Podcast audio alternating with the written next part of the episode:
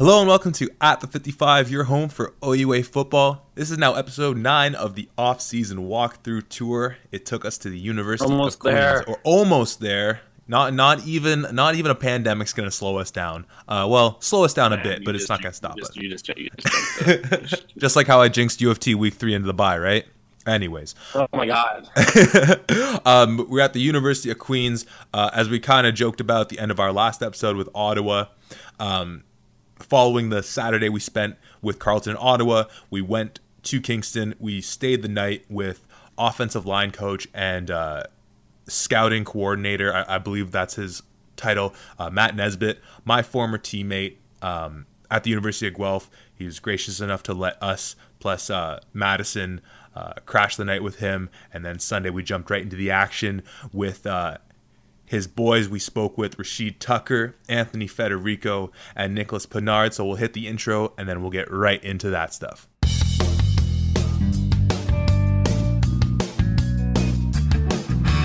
Nick Pinard, offensive lineman, number 50 for Queen's University. Rashid Tucker, number one, running back, Queens University. Anthony Federico, number 99, defensive end, Queens University. And you're listening to At the 55. At the 55. At the 55. Okay, continuing with the off-season walkthrough tour, we are now at the University of Queens with a nice eclectic mix of players. We have Anthony Federico, Rashid Tucker, and Nick Pinard. Thank you guys so much for joining us today, having us here in the uh, beautiful athletic facilities you guys have here. Um, so we'll start with uh, the way we do with every episode here. How's the off-season been going for you guys? It's been going good so far. You know, we've been training a lot, getting ready for next year in preparation. Uh, we're looking forward to week one against McMaster right now, so we're working towards that right now. Um, yeah, the off season's been really good so far. Um, we've been training ever since about three weeks um, post season. We got a little bit time off to recover our, our bodies, and uh, we've been going pretty hard ever since. And uh, guys are improving. The young guys who weren't really on the field last year are starting to pick up the systems and stuff, and and uh, we're feeling pretty good heading into spring camp. So. Yeah, I mean, uh, team's really been coming together nicely. Uh, a lot of the younger guys starting to get involved with the older guys and vice versa. And I've been really finding that just the, the, the culture of hard work's been really being pushed to us, and it's been beneficial to all of us. So we got some coaches here in the background, so I'm gonna put you on the spot. Um, you know, after Laurier didn't make the playoffs, they kept practicing all the way to the Vanier. Is there, is there a reason you guys didn't want to do that? You don't have to answer. that. You want me to? yeah, I mean, you guys wanted a couple weeks off. Yeah, so we, we practiced a little bit after after our season was done. Um, we went for about a week and a half to two weeks, and uh, then at that point it was just kind of about making sure everybody was healthy as opposed to just practicing for the sake of practicing. Um, we were gonna get that working in the off season regardless, and at the time guys just needed to recover. Um, so thought that was the most um, pressing matter to take care of. Uh, so actually, uh, piggybacking off something that you mentioned, Nick, about sort of the, the culture of, and of the hard work uh, here going on. You know, we're part of this uh, trip that we've been doing. We were staying with your offensive line coach, Matt Nesbitt, my former teammate, and he talked a lot about with the new staff this sort of that everyone's coming in and you know what this Queens culture is about. That everyone's going to bust their butt, and if you're not part of that, it's you're just not. It's not going to work out for you. Can you guys talk a little bit about the work you guys are doing and the culture you're building here at Queens? So as an offensive lineman, like I'm just gonna speak on behalf of my, my positional group. Um, we've been going hard. Like the positional group, the offensive line meets at 6 a.m. every day for lifts, and then after our lift is done, we do our own positional work. We make sure that each player holds each other accountable, and we make sure we do our own film where we're, we have our own positional group like um, group chat, and we make sure that we actually know everything that's going on, all our checks, all that we need to go through. Uh, in terms of a team, it, it's just been making sure that we're here on time all the time, and we're, we're, we're present and fully minded. We're focusing on the little details as well as the big details. And also, what I really found that's been a huge change is our coaching staff is super young and energetic. So when we have that, that youth within at the top of our program trickling all the way down to the players, it just gives a whole better environment for everybody.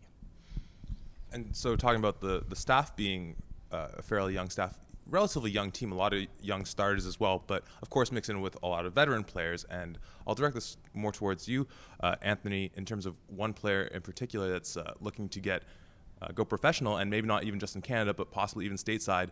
Uh, your defensive line partner, uh, Cam Lawson. What what's it like playing next to him when you know that you're you know you, you and guys like Tyler Roy obviously are, are problems for teams, but the impact when you know that the other team's offensive line is probably prepping to really lock him down first and foremost, and what that gives you the opportunity to then do. Yeah, it's awesome. Like having a guy like that playing uh, our nose is really important. You know, he takes on triple teams for us, opening it up for me and Tyler to get our sacks.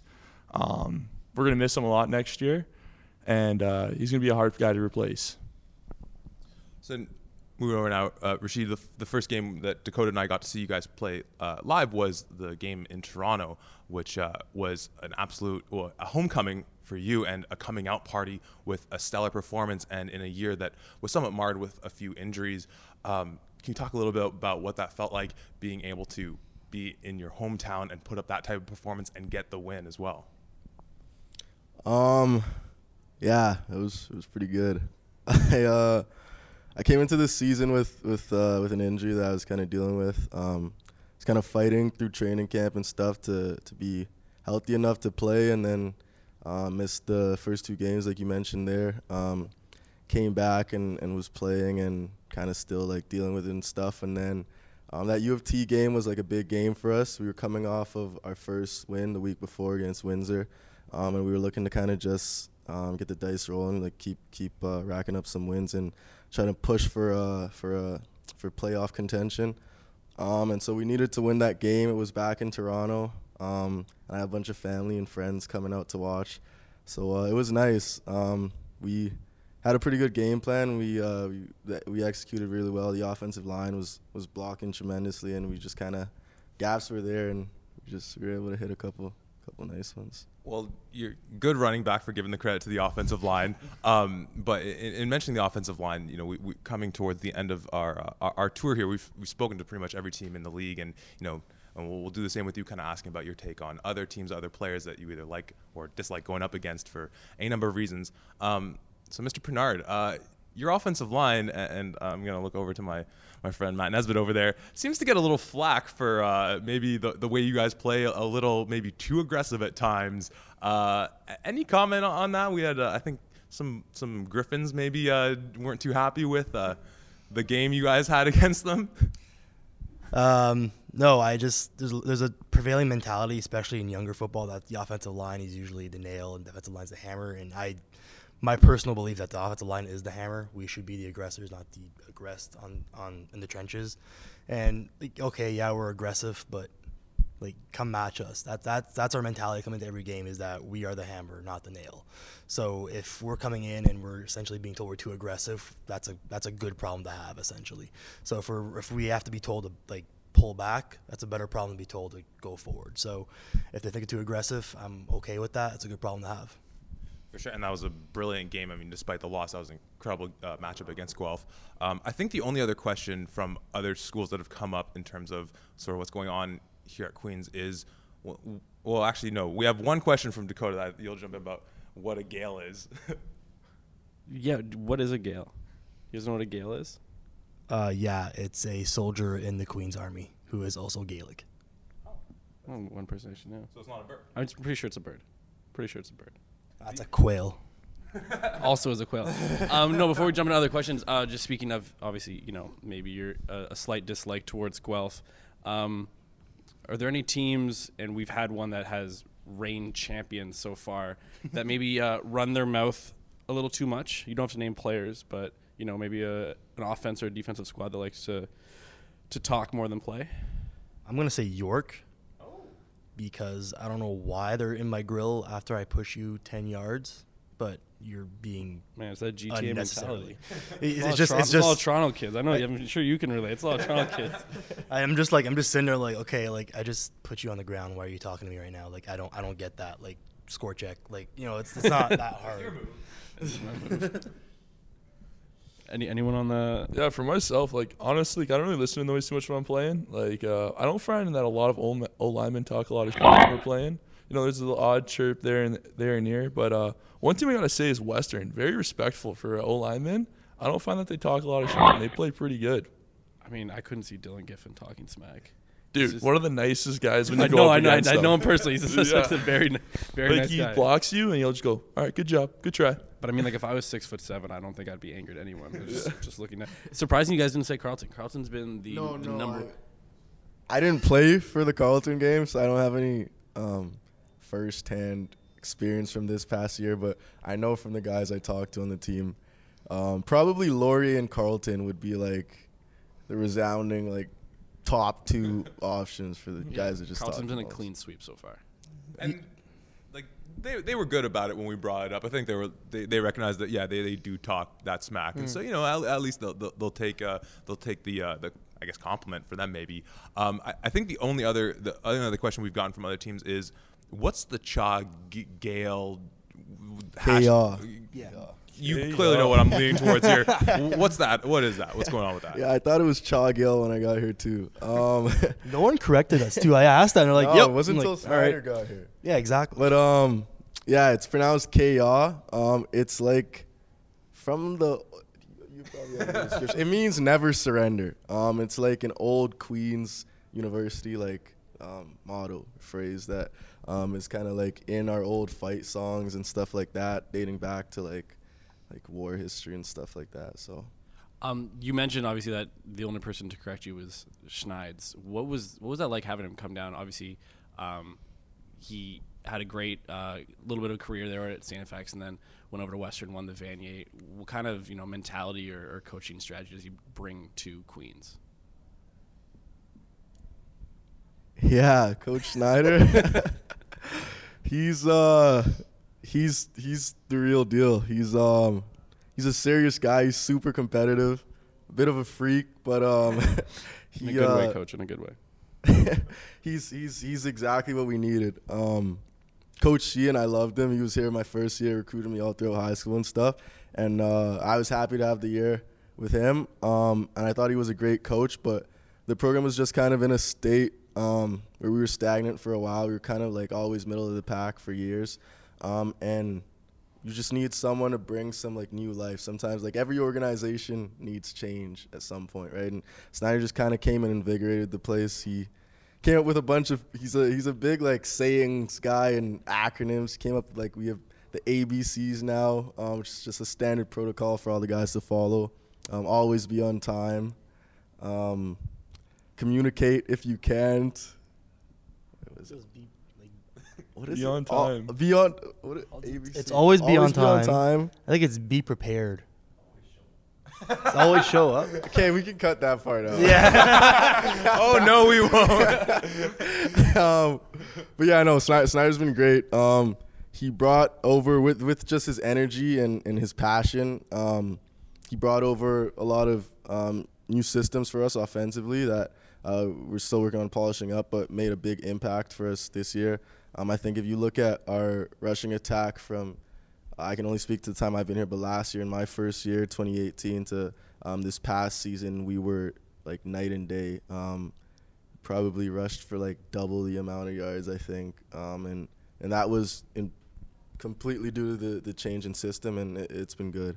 Um, So, in, in a few of the answers uh, that you guys have talked about, uh, the sort of history and, the legacy of, of Queens has kind of come up in, in a few different ways.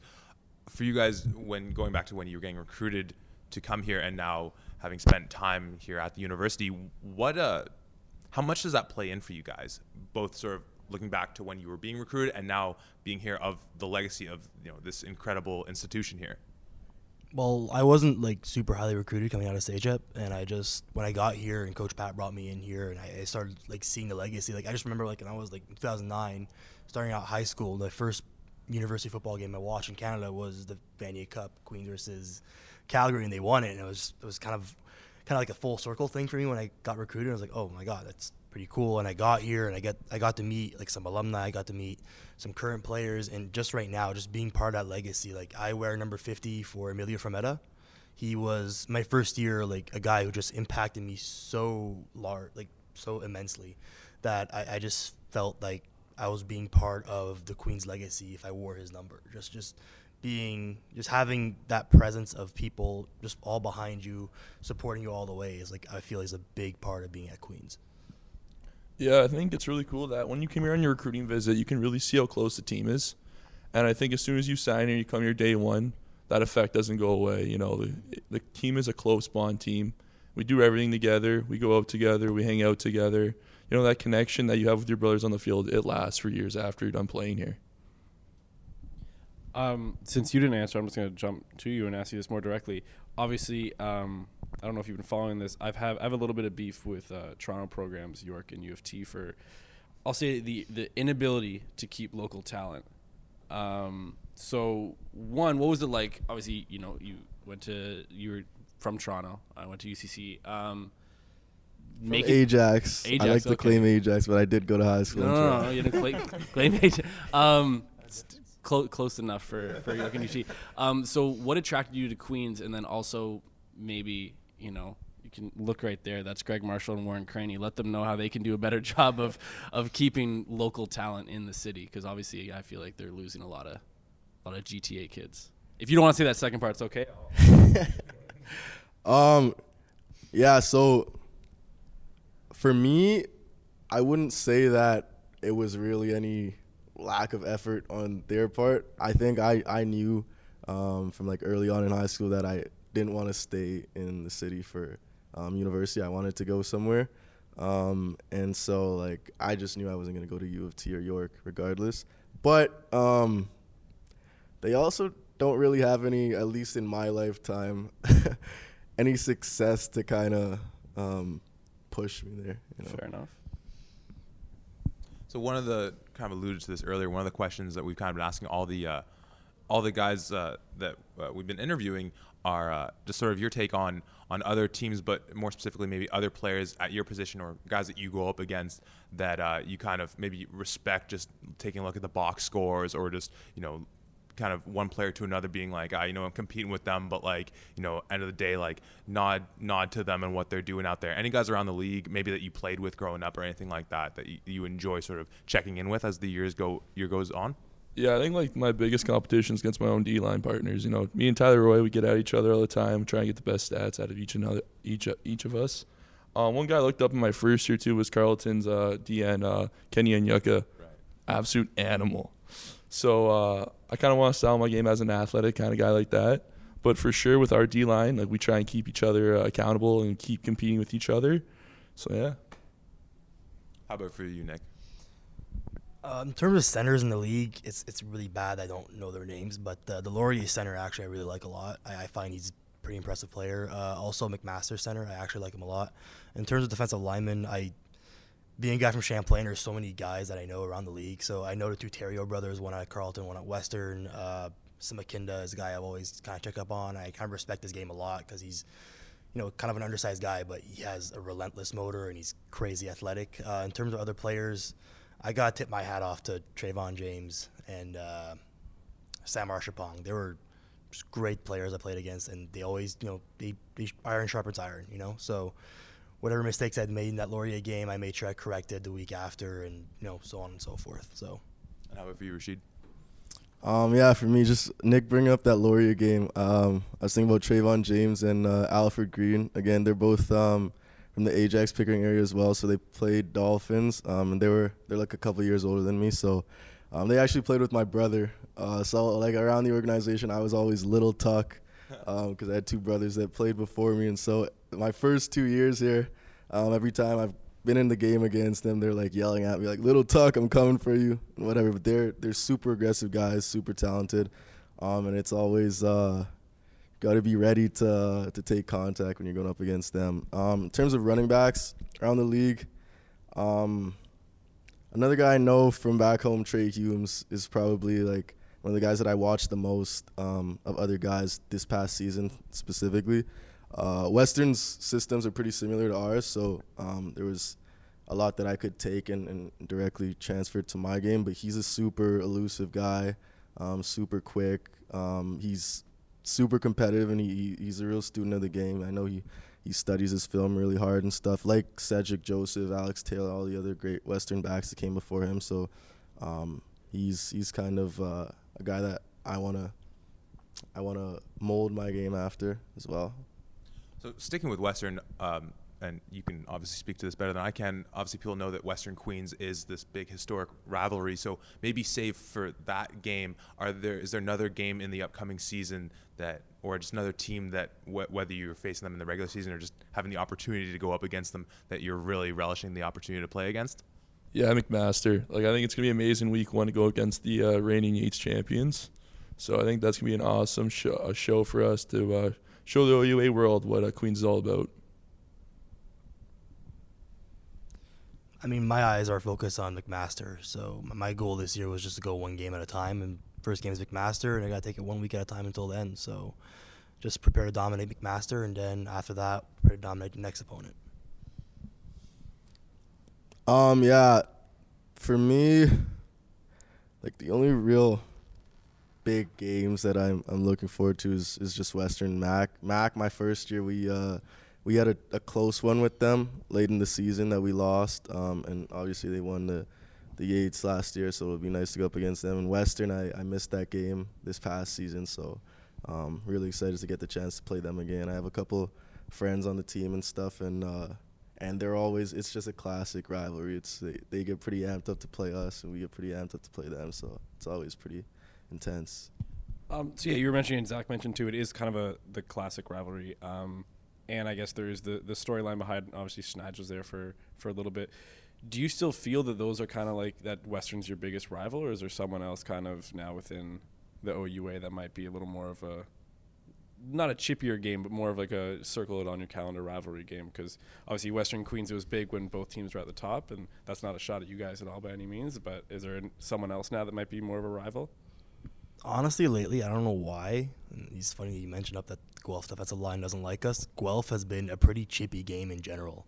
So I mean, I, I just know that from a fact, like it's a pretty intense game every single time, and we, you know, we're we're in the trenches battling a lot. And I came out of that game, I was like, holy cow, I don't feel good.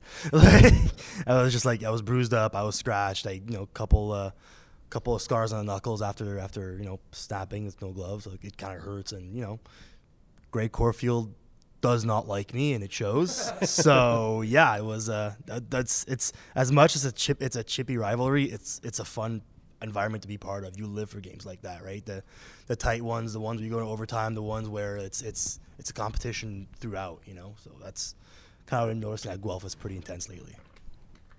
Um, yeah, Ottawa for sure has been um, a pretty big rivalry for us in, in recent years.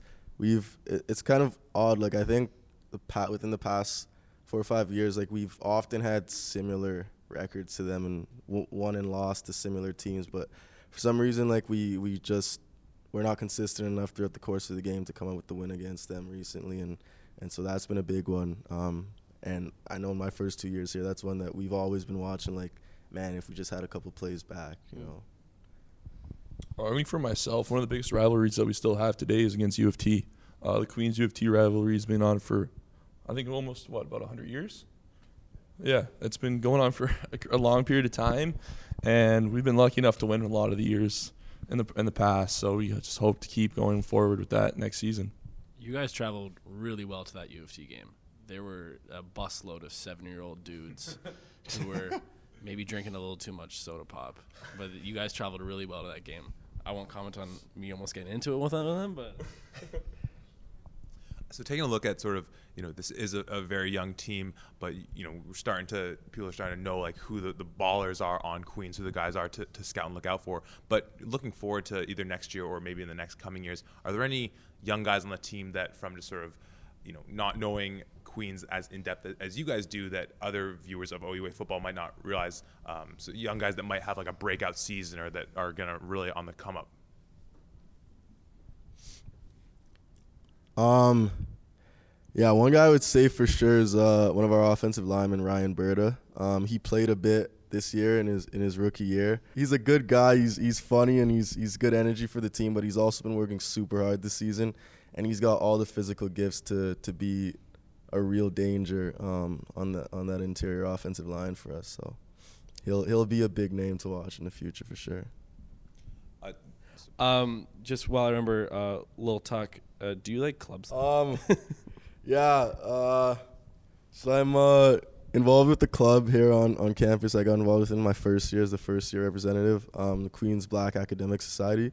Um, so it's a club um, primarily for black students on campus at Queens to just trying to promote um, kind of different equity and diversity issues that, that arise. Um, and then also just kind of give a space for um, students who might feel kind of mar- marginalized on the campus to just kind of go and be free. We hold different events like discussions um, and, and, and, and an- a big annual conference each year where we bring in uh, motivational speakers, um, professionals in different careers from law um, to like banking um, and, and, and pretty much everything to give those students an opportunity to network, um, an opportunity to get a little bit of a leg up um, in a world and in, in an environment where naturally they're, they're kind of starting from below.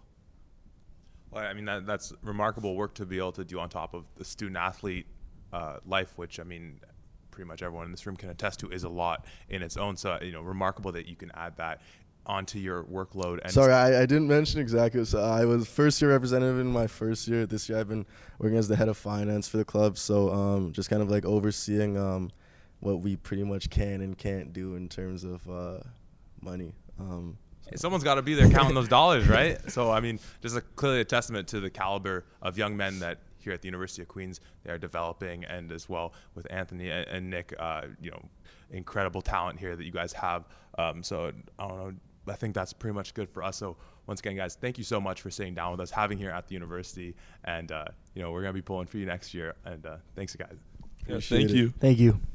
Once again, that was Rashid Tucker, Nicholas Pinard, and Anthony Federico, uh, three of the uh, you know big dogs on campus for the Queens football program. There, um, that was awesome speaking with them. Um, I know we have some of the video that we'll release uh, down the line, but uh, you know, just because I know the podcast will come out first, you know, we were in their athletic facility in the weight room, which is state of the art. I mean, Queens has it going right now. I mean, obviously the talent's there. You know, everyone knows picking up Schneider, what a big thing that was for them. Watching those games last year, seeing how Rashid was doing, seeing, uh, you know, the promise at quarterback they're going to have, looking at that D line getting after quarterbacks all year long. And then, of course, as we were just saying, the facilities. This is a team that, you know, we've been talking about is one to look out for down the future. And, and getting to talk to them really solidified that, I think. Uh, it was a, a- you know, I felt obviously weird being in Kingston. Um, as, as, as a Western man myself, You didn't uh, catch on fire. That was good. I mean, I- I was expecting people to chase me with pitchforks and stuff, but I kept my Western my, my my Western gear in my travel bag. Um, it was a great great bunch of great bunch of guys uh, from the top down. Uh, yeah, no, I thought it was it was a great time. I mean, it's hard to remember. We we we banged off, you know, so many interviews in the in the course of eight hours. I know. but it was it was great to sit down with them. And I- I- we got a chance to sit down with some coaches. Um, obviously, you know, they're a little more media media trained than the guys, but it's I wish we had that opportunity with around the league. But maybe you know, part two when we get back out on the road. One hundred percent, and uh, you know, part of uh, some of the extra content we, uh, uh, fuck it, I'm gonna cut that out entirely because that might be outdated. Um, for sure, and as you were alluding to there, the two coaches that we had on um, were Matt Nesbitt, as already mentioned in the intro, offensive line coach and uh, and uh, scouting coordinator, and Kwame Osi, receiving coach, and is it Legend. Kwame Osi's a legend. is it what's his other position? It's community coordinator, I believe. it Was it um, I don't know, just like just local legend. local legend? Do you and do you want to say Not- any words about it, or just, national legend. leave it at legend? he's just just just a, just a, great guy. I'm a, I, I sound like I'm fangirling right now. Just a great guy. Happy I got a chance to you know sit down and talk with him when the mics were off. Um, just just just a great guy overall. You know, one of those one of those coaches you you know actually cares. And I'm For not sure. saying you know coaches don't care, but it's just it's just great to see coaches that actually you know. I- I'll, I'll cut down my swearing, but I actually give a hoot about you know the players outside of you know outside of the field and outside of the pads. One hundred percent, and just the way that both he and Nesbitt communicate, you know, the type of the type of guys where you know you buy in, where they just have a way of uh, that they both have just uh, the, the charisma that, that, that as a as a young man you would buy into. Um, and so uh, yeah, let's you know let's roll, it and you'll hear it firsthand. Here's Dakota and I speaking with Matt Nesbitt and Kwame Osi. I am Kwame Ose, receiver coach for Queens and community engagement coordinator. Coach Nez from Queens University, recruiting coordinator and offensive line coach And you're listening to At 55. at the 55. Okay, continuing with our day here at the University of Queens, we are now sitting down with two of the coaches here on the offensive side of the ball. We got Matt Nesbitt and we have Coach Kwame Osi. Thank you guys so much for joining us today. Thanks for having us. Thanks for having us. Thank you. It's been a long time since I've seen you at my house, three hours ago. So thank you. Well, you guys obviously just saw us sitting down with a couple of your players. Uh, you know, quite the testament to the culture you guys are developing here. Three, uh, and I'm not just saying it because they're still in the room. Three really, uh, you know, we know they're great uh, athletes, but three really intelligent, really well-rounded young men. So a big, uh, you know, you know, not, uh, tip of the cap to you guys what you're doing here. Um, I know we talked about this a little bit uh, yesterday about the culture with sort of some of the uh, new coaches and the new staff in here. Do you guys want to talk a little bit about what you guys have going on here at Queens about what you're building here? Yeah, culturally, the big piece is just trying to make it super simple for our guys and to set that standard and like have them know it, believe in it, and be able to teach it. Um, they communicated about in the last segment about the ABCs. The ABCs are what we live by. It's all about reliability. A stands for always show up. B stands for be on time. C stands for communicate if you can't do A or B. So the big thing is it's super easy for our guys. They are taught that they can go and preach that to the rest of the team, and it's super important for us to have a simple standard for that where they, they know it and they can kind of abide by that. Um, and then the big piece right now culturally is just getting guys to work and grind and just be passionate about the process of football, uh, whether it be recruiting them in, being passionate about the process, or driving our players to create that standard of what truly getting better looks like. And uh, through the vision of Coach Snyder, like we've taken a big chunk out of that this offseason. It's going pretty well so far. Yeah. So I'm I'm one of the newest coaches uh, at Queens. I came here in, in August, and uh, what I can say is from the on, onset, I, I saw a very diverse team, a team that that was uh, um, driven to be successful. And the culture is infectious right now, and that comes from Steve Snyder. And I knew this would, would be the case because I've known Snyder for years, and uh, it's, it's an exciting thing to see. You know, we're, we're, we're setting up our players for to be successful beyond the football football field in life. We're teaching them life skills, and uh, we know they're going to pass on to the next generation. So, being a Queens football player is more than being a being a football player. It's, it's about being an ultimate human being. So, um, that's that's that's our culture right there. You know, being successful in life, and and we know that's going to tra- translate to the to the field. And, and does that approach in terms of when we were at McMaster, um, uh, offensive lineman Jacob Zott talked about how they, they have a term there where it's not a don't make a four year plan but a forty year decision. Um, and so the sort of approach that you guys are taking is that a, play a big part from the recruiting standpoint when you're going to bring kids in and it's not just about you're going to be a, star football player, but you're actually going to have a future. You're going to be a graduate from the University of Queens, and that means something. How how big does that play in with the recruiting? Yeah, like obviously the big piece for us is we've branded our recruiting as well. Uh, a lot of people want to kind of get at us a little bit about it, but it's important because at this day and age, the people that are on social media, the recruits that the young men we're recruiting, um, they know our recruiting process because it's simply branded, and they know what type of person we want to bring in. And a big piece of that, obviously, here at Queens is with the employment rate we have, with the kind of the stats that we hold of a university and academic institution, people come to Queens to be employed.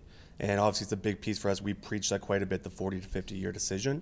Um, but for us, too, is like you come to Queens for so many reasons, football wise.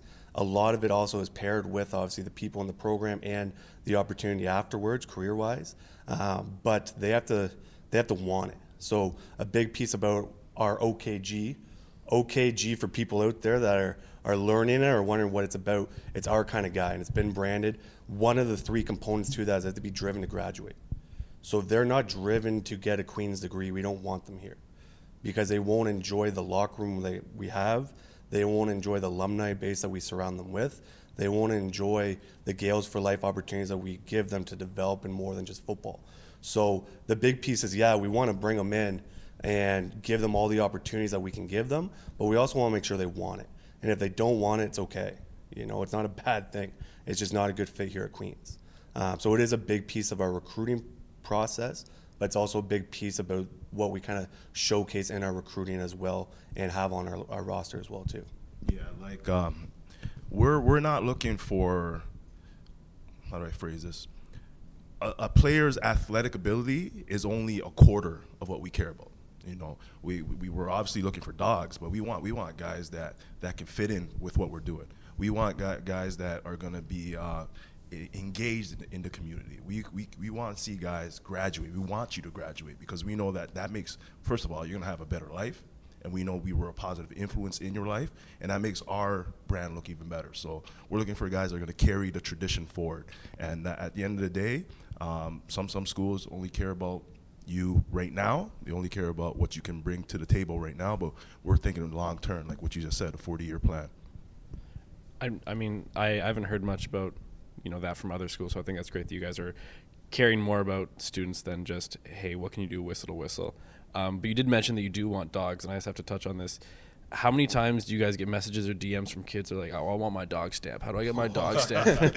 that, so this the, the, dog stamp thing was new to me when I got here, and, and literally um, after my announcement that I was at Queens, two weeks later, I had some kids message me, "Hey, coach, how do I get dog stamp?" I'm like, uh, Naz, can, can, can, you can, can you deal with this, please? You gotta talk to the big um, dog. Yeah, like it's all about branding. It's another piece to it. The dog stamp's like a physical evaluation piece, and uh, I won't go into de- too much detail about what it's about and how you get evaluated because that's if you know, you know. If you don't, get about it.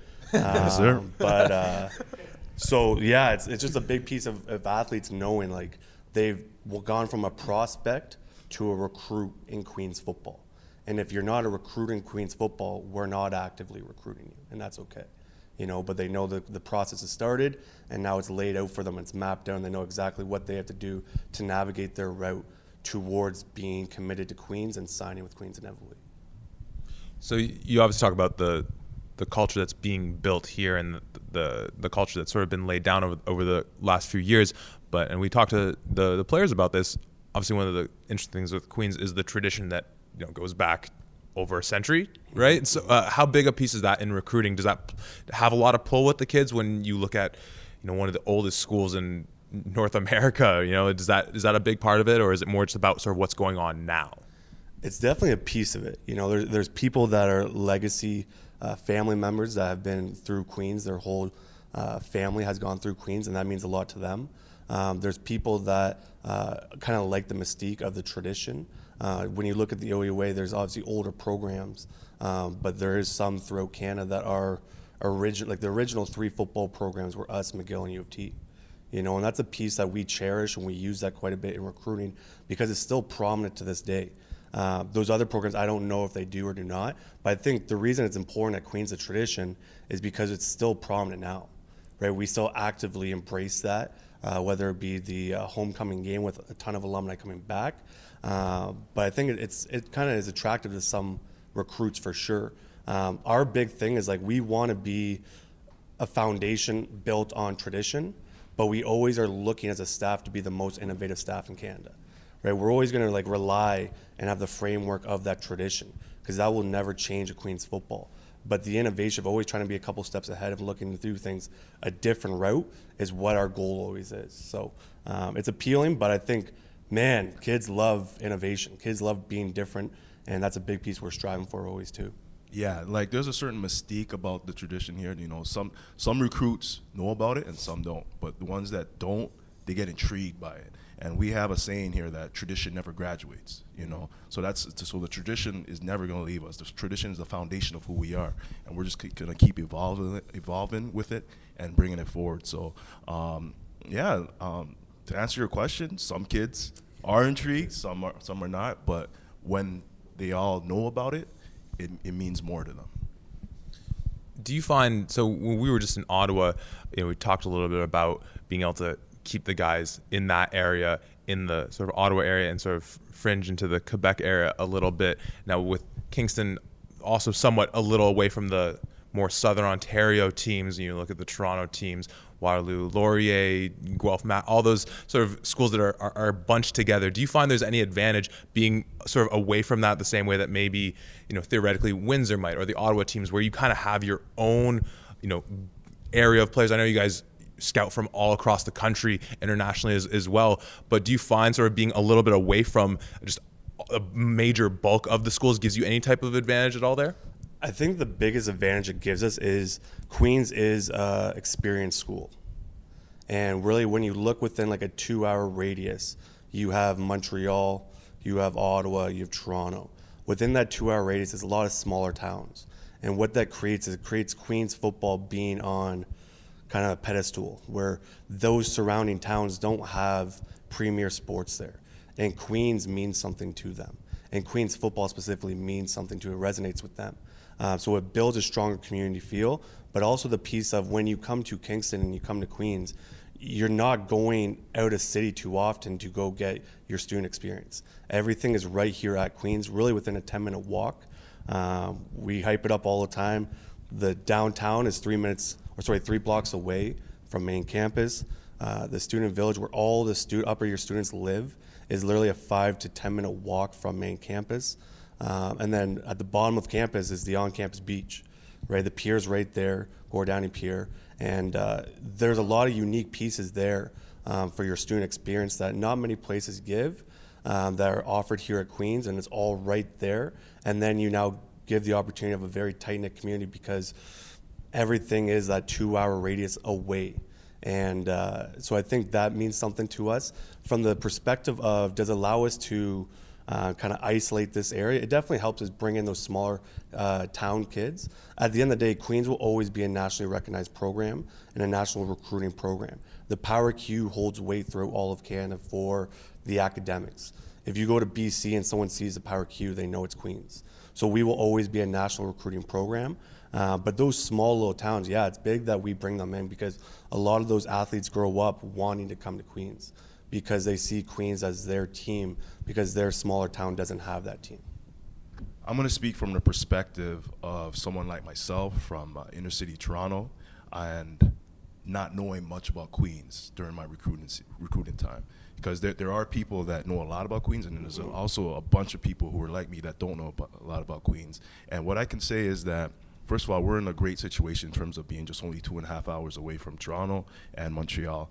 And this place is a hidden gem. Honestly, like I tell everybody, I always used to just drive by Kingston to go to Montreal or go back to Toronto because I went to Vanier College in uh, Montreal for CEGEP, and it's a hidden gem. You know, it's it the, the school is is uh, very very renowned. Um, the facilities are awesome. Look look look at, look at this. look at this. This this is a this is a U Sports facility. This looks like an NCAA facility, right? Um, the, the, the beach on campus, uh, the social life here is amazing. The, the power of the Q is, is phenomenal. The power of the Q will get you into the job interview that, that you, you're, you're, you're um, striving to get. You know, so I'm always trying to preach to these kids ab- about the opportunity here, and that's my goal to present this opportunity to guys like me um, who might not know much about Queens. Because if I knew much about Queens when I was coming out and I had the grades to get here, um, I think I'd be here.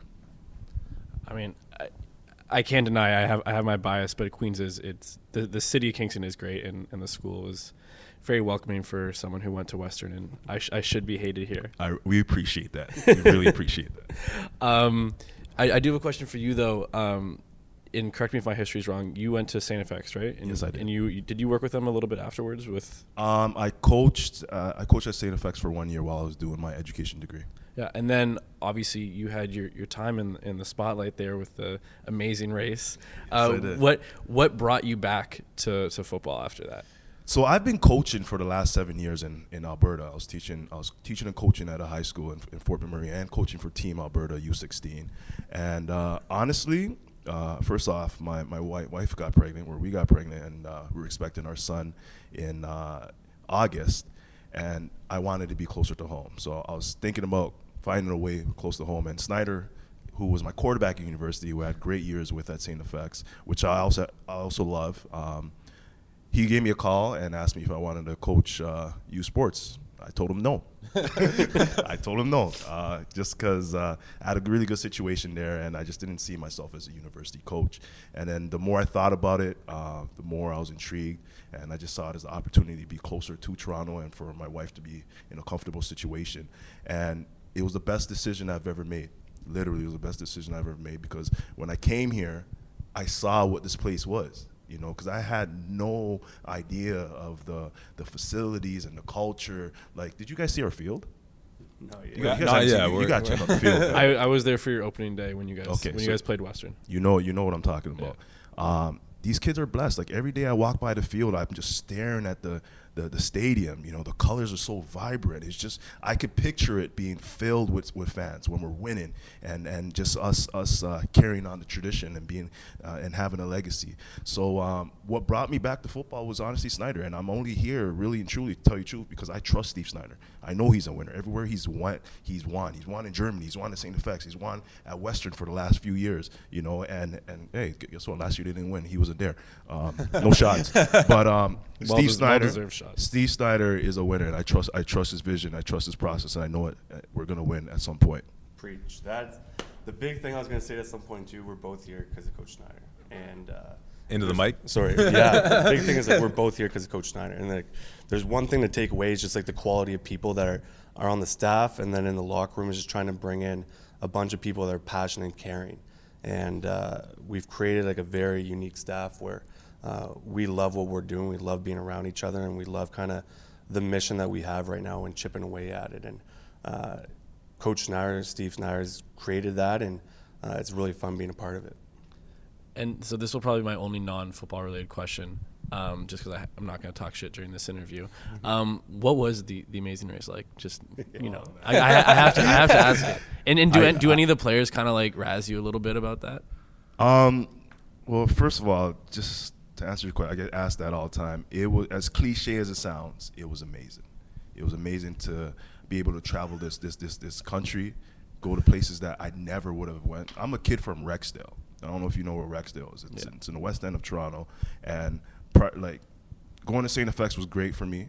That was out of my comfort zone. That was something totally new. Go to Fort McMurray was great for me. But being able to travel this wonderful country and see all the great cities. I went to uh, Dawson City, Yukon, a place I never in my life would have thought I would have been, but I loved it and got to know more about the rich history of this country. And then going to Indonesia and Mexico. So it was a it was a great opportunity and uh, a great way to just uh, be exposed to more of this country and this world. And and about the kids, um, some of them are diehard uh, uh, Amazing Race fans, and you know they ask me questions here and there. And then there's some that don't know much about it and just ask me questions about the show, what it was about. And I always just tell them a little bit, and I just tell them to go watch it. Don't ask me how I did. Go watch the show. Fair enough. So you talked about the power Q and the impact that holds for not only uh, players coming in, but as well for the players leaving this institution, being able to get jobs and being able to have a life outside of football, as well as the culture that you're building in. But when we were talking with your players, uh, Rashid Tucker talked about the work that he's doing. Um, working with one of the clubs on campus, trying to help out, you know, uh, marginalized uh, students here at the university. How how impactful is that, knowing that these young men that you have here at you you know for playing for Queens are you know on top of the student athlete life, the workload that you guys put on them. That on top of all that, they're still trying to make an impact in their community and the communities around them. honestly, like, so what Rashid was telling you about, um, I was actually there yesterday at the, at the conference they had, and I was a keynote speech uh, speaker there, and I it literally brought tears to my eyes to see the work that he is doing outside of football. Uh, just because, like what you just said, like being a U Sports athlete is not easy. It's one of the most difficult things to do. You know, to go to practice, to have to deal with school. Some guys have a part-time job to train be exhausted this to, to study and then do it day in and day out. That's exhausting, right? It's not easy, and to see him devote his time to uh, to his uh, his his um, ethnicity and making sure that people have uh, e- equality with within this this this uh, this university is, is powerful and and he's not the only one. We have uh, Josh Mosley who's working uh, with. Um, what the autism, what's, what's the what's the program called? Autism program. don't know the program. But he, he works with autistic kids, and the re- that's the reason why he's not even here today. He's with his buddy. But those are the type of players we have, and I'm also the community engagement coordinator. So every week we go to a school and we talk about growth mindset, and we're we're really trying to uh, plant seeds of greatness in every individual we meet. So um, I'm truly blessed to be here and to be around these type of the type of students and student athletes. It's a it's an amazing feat, and we're hoping to bring in more guys like that, and just to carry the tr- tradition forward. Um, the only thing I'd say on is like it is important that our guys are active in more than just football. Um, the big thing that we, we say here as a staff is like we all love football, coaches, players included, but football doesn't always love you back. And when football doesn't love you back, you have to have different avenues to put your time and energy in so that just mentally it doesn't drain on you too much. And that's a big piece that we look at, we evaluate when we bring recruits in. And our guys are amazing with here because they have so many aspirations after football. They are driven in different avenues, whether it be community involvement, whether it be uh, just charity work that they do as well. Um, but it's something that we preach as well. It's like we want our athletes doing that because there's going to be tough times in football. Adversity will always hit, and when that happens, it's nice to have your kind of like hand in a couple different pots, so you can just work towards different avenues to kind of de-stress a little bit before you jump back into football. So I, I think that's really important and something we talked about with uh, Chris Osikusi at Windsor. Football does obviously end, so I think the more stuff you can get into and be a part of, you know, the more well-rounded you can be as a as a young man or a young human, whoever Yeah. whoever may be participating. It's it's important because yeah, football ends whether it's halfway through a season or in the pros or after university. You know, all of, all of this will eventually end unless Yeah. you're obviously lucky enough to come back and, and give back to the, the kids. And that's the crazy thing here is like I've noticed that where we talk, the goal is, and like it's hard to define it sometimes, but really the goal is to set our guys up for leaving football before they have to leave football. That's like the goal. And as someone that went through it, and obviously we were teammates, like, yeah, if you're not ready for it, it smacks you in the face, and you're like, whoa, what am I doing? Luckily, I'm doing football, so I didn't really like transition too much. But um, that's one piece that like we want to make sure we're preparing our players for, and I think that's like a very easy way to define it, is just to be ready to leave football before you have to leave football. Yeah. Uh, first off, shout out to Chris Osekusi. That's my that's my dude, um, and he, and I'm very proud of what he what he's doing. But just to go along with what you said, like if you really think about it, and I, and I'm, I'm I'm saying this to all the players right now watching. Out of everybody you've ever played football with, that you've grown up playing football with, literally one percent make it to the pros. One percent make it to the pros, and after that, you're lucky if you get th- three years in the CFL. You were lucky, and then to make it ten years and get your pension, I don't know many dudes that get that. Of everybody I know that plays in the CFL, only one of my friends has gotten to to that point. So, it, when when everybody wants to put their all their baskets in football, oh, I'm going to make go pro, I want to be a star. Think think after that, because football is a young man's game. Your body's not going to last forever, right? And I'm always preaching to get kids to position themselves for success after football. So have a long-term plan, plan and really evaluate what you want to do beyond football, because football is not everything but football is a valuable experience. Football will position you for the, the career that you aspire to be in. Yeah, a lot of a lot of guys that we've sat down with have said like, uh, use football, don't let football use you. Facts. I can't imagine ending us on any better of a note. And obviously, in the midst of recruiting season, I know that both of you are probably, you know, packed, uh, you know, beyond belief in just your day to day responsibility. So, and I know we want to do a little fun video with you. Um, so. Thank, I thank the both of you uh, on behalf of me and Dakota for sitting down with us and talking a little bit about Queens football here. Um, best of luck to you guys moving forward next season. Thanks for having us. It's truly an honor and a blessing. Thanks, thanks guys, appreciate it. So once again, that was Kwame Osi and Matt Nesbitt, two of the coaches at the University of Queens, and uh, you know really drove home the professionalism, the sense of professionalism that we got, or at least I got, speaking with the players. You can really tell speaking with Matt and Kwame that you know it's a top down, and obviously you know with Snyder there, ABCs, baby, ABCs. that's what it's all about. Um, yeah, that was that was wicked. Uh, it was really cool talking about sort of the culture they're they're building there, and, and uh, you know just really drives home everything we've been saying about the direction this team's going. No, I definitely agree, and you know they, they seem to have their their stuff together and have a, a nice plan. The one thing I've noticed, obviously, this is episode what nine, episode nine Yeah. out of eleven uh, schools, is that every school kind of thinks they got a plan and uh, they, you know, they, they have they have their uh, their policies and procedures and how they run things and they have you know their culture and yeah, Queens seems like they have a great culture there. Um, I mean, only one team can win, so it's it's tough to tell. and it's, it's yeah, it's, it's tough to come out of those interviews and not be like, oh man, yeah, they're gonna do they're gonna do amazing things. That's why I always say I'm cheering for the best for them because I it gets no, me I, excited. I get it. I get. I just like making fun of you for it, but no, I think you know they do. They have a great culture there, and it's tough not to come out of those interviews and be like, "Oh man, yeah, those guys are going to win for sure." But I mean, there's a, there's 11 teams in the OUA, and only one team can come, come out on top. So you know, it is what it is. What it is. I I think they'll do great things in the coming years. We just got to wait and see. and Nesbitt giving us the little tour around the university and showing us where the the pavilion's going to go in, much like the Guelph had. So I mean, you know, we got to see some of the facilities, but just projecting into the future.